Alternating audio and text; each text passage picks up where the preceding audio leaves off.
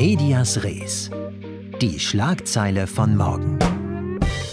Mein Name ist Katrin Würz. Ich bin Redakteurin in der Redaktion Hoyerswerda der Lausitzer Rundschau. In unserer morgigen Ausgabe beschäftigen wir uns unter der Schlagzeile Endlich ein Lichtblick für den Knappensee mit einem Thema, das viele ehemalige und künftige Touristen im Lausitzer Seenland interessieren dürfte.